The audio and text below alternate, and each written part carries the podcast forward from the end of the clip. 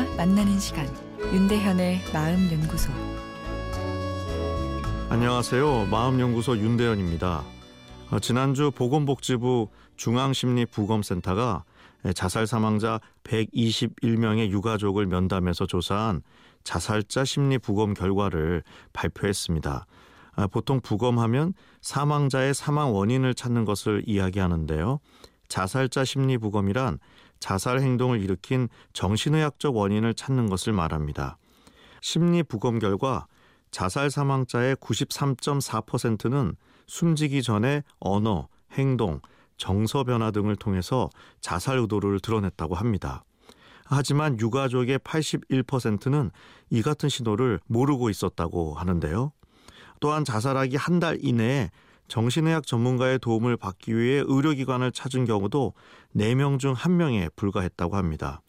구체적인 통계를 보면 자살 사망자의 88.4%가 정신건강의 문제를 가지고 있었고 이 중 우울장애가 74.8%로 가장 많았습니다. 그럼에도 사망 한 달 이내에 정신의료기관이나 정신건강증진센터를 이용한 경우는 25.1%에 불과했습니다. 자살 경고 신호를 구체적으로 살펴보면 먼저 말로 표현한 경우가 있었습니다.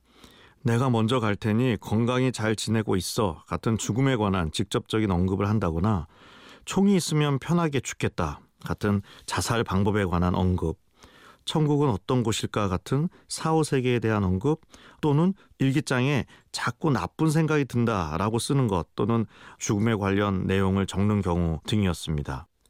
정서 변화로는 갑작스럽게 눈물을 흘린다든지 웃지 않고 말이 없어지며 무기력해 보이고 외출을 줄이고 집에서만 지내는 등의 흥미상실의 모습을 보였습니다.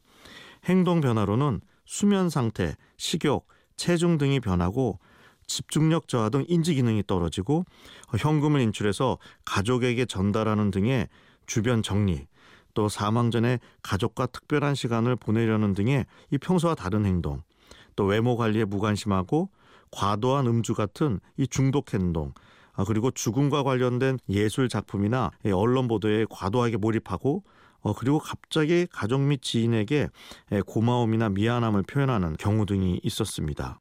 그러면 주위 사람들에게서 이런 신호가 느껴졌을 때 어떻게 해야 할까요?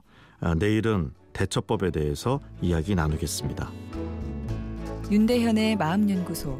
지금까지 정신건강의학과 전문의 윤대현 교수였습니다.